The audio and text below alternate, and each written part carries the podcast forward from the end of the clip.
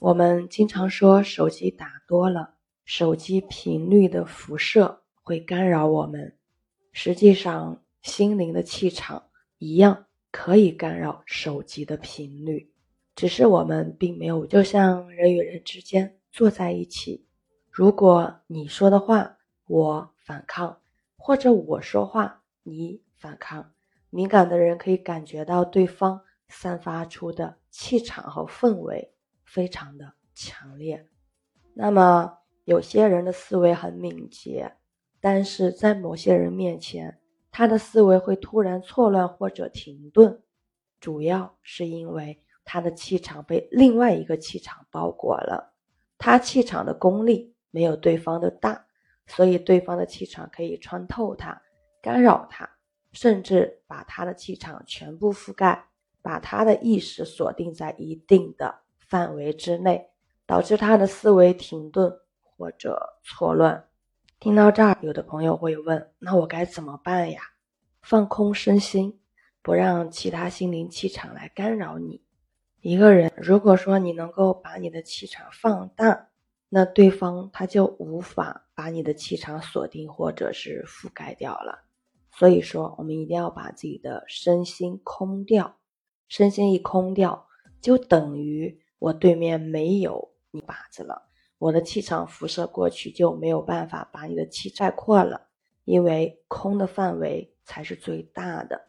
我们之所以有时候身体不舒服，也是因为个人的意识太强烈了，自我的靶子目标竖的太显眼了，它容易收集星球上乃至我们生活周遭人所发出的。如果说你的状态比较好。整个身心都空掉了，周围的人发过来的信息就没有办法穿透你。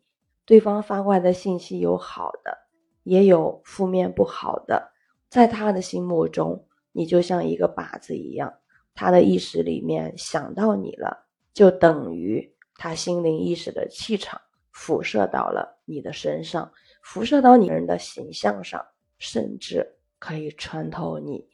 状态好的话可以顶得住，状态不好你怎么承受得起？心灵气场是会相互污染或者是净化的。有一种人，他的五官长得很圆润、很圆满，可是为什么他做什么事情都不顺利，一直都不如意？在相学里有一句话：上等的看相不是看五官，而是看神韵。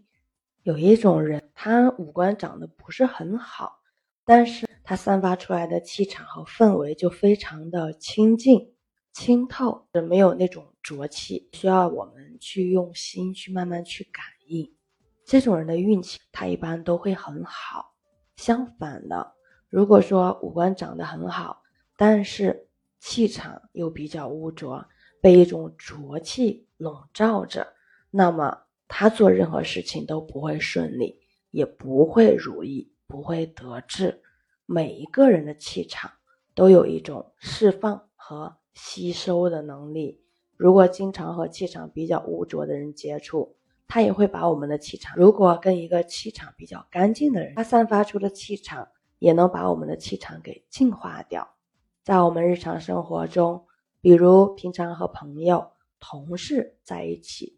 为什么有些人跟你在一起容易放松，感觉很舒服？因为他散发出来的气场不一样。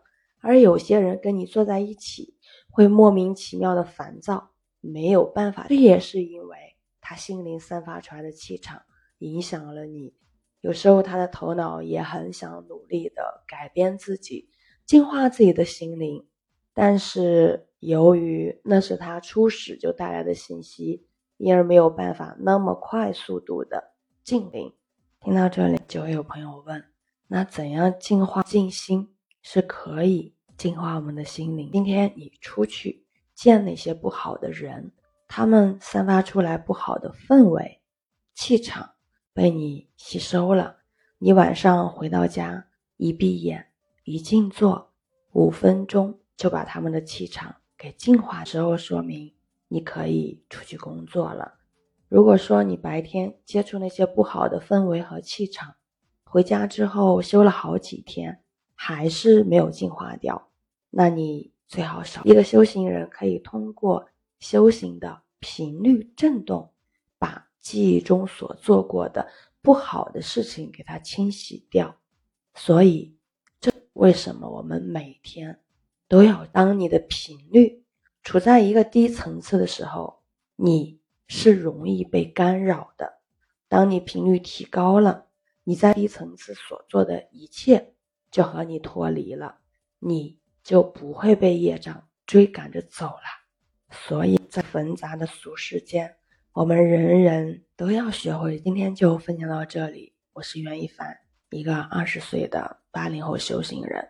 喜欢主播的，欢迎关注，欢迎订阅。